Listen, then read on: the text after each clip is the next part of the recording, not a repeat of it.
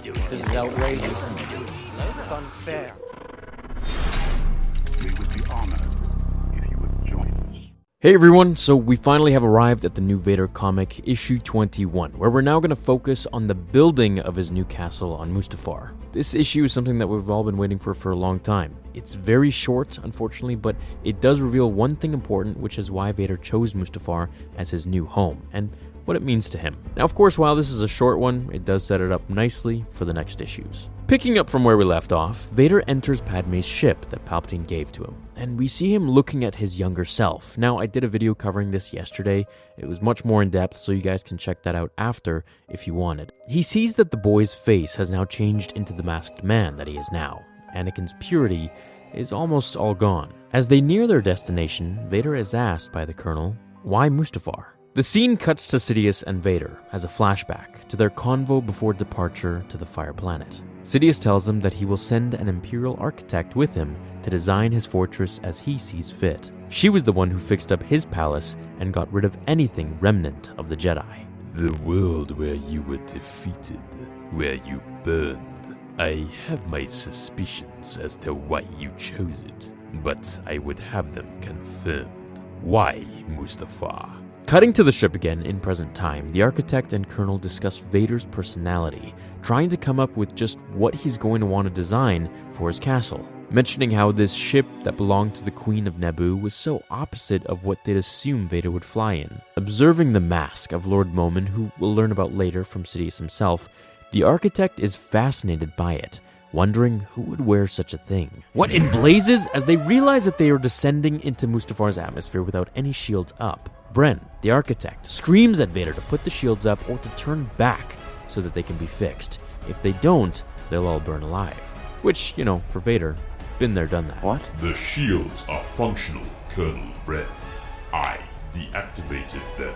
As she strongly urges Lord Vader to reconsider and reactivate them, he senses her hand on her blaster and summons it out of her grasp with the Force, telling her to sit in her seat and do what he tells her, just as the Emperor commanded her to do so. As they enter the planet, the ship completely lights on fire, screaming through the skies as the locals wonder what it is. Is it light fire or end fire?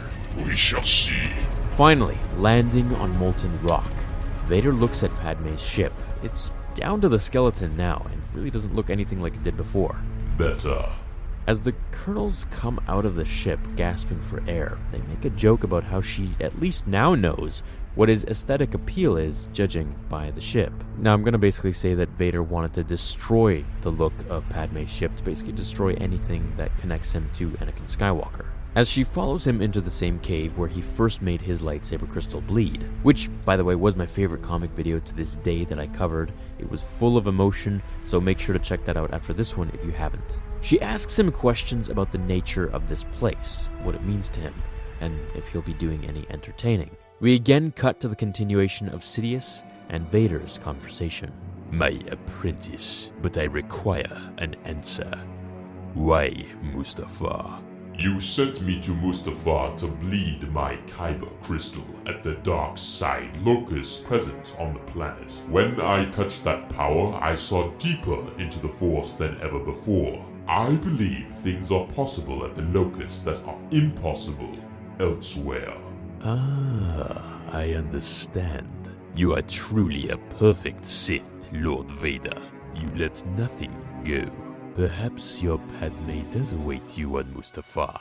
Perhaps the dark side will bring her to you. Go, one way or another, you will learn a great deal. After all, your power is my power.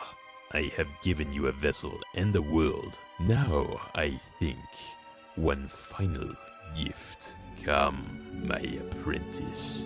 Vader tells her that he's here to study, to uncover a great mystery. As he meditates in the cave covered in ancient hieroglyphs, Colonel Bren finally brings him a concept design. After hours of working on it, she tells him that she thinks he'll be pleasantly surprised, to which he simply says, You are wrong. Surprised and saddened by this, she heads back to Padme's ship where she's stopped in her tracks and screams. Walking to the ship, Vader finds her laying dead. As he sees the other colonel at the desk, he is wearing what looks like Momin's mask. as the eyes are lit up red and alive. The Mask of Lord Momin, a powerful artifact of the dark side. Momin was uncommon among Sith. Many of us build our legacy through destruction. Momin preferred to create. He and I have that in common. The uses he found for the Force were truly unique, likely never again replicated. As you also seek unusual paths through the dark side, Lord Vader, I thought you might find Momin's example to be inspirational. Take the mask to Mustafar. Perhaps it will show you the way. As Vader tells Sidious that he has never seen the name of Momin in any Jedi holocron or Sith holocron, Sidious tells him that the story was suppressed and hidden. When Vader asks, Then how do you know it, my master? The mask told me. Slicing the Colonel down, he activates and illuminates the hologram behind him as Vader steps forth and observes a masterpiece.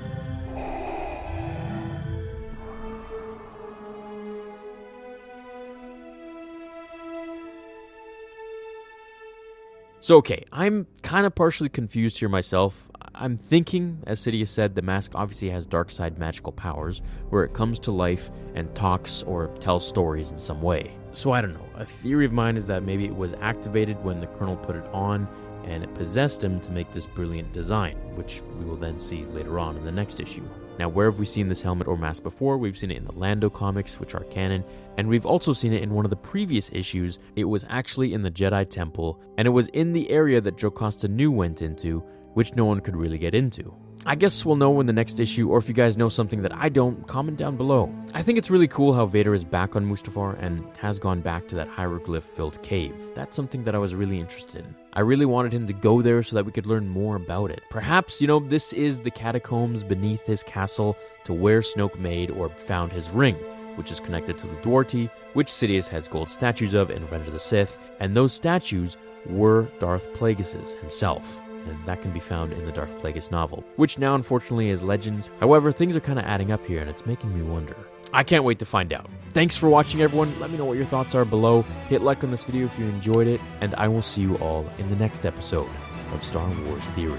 Until then, my fellow Jedi and Sith friends, remember The Force will be with you always.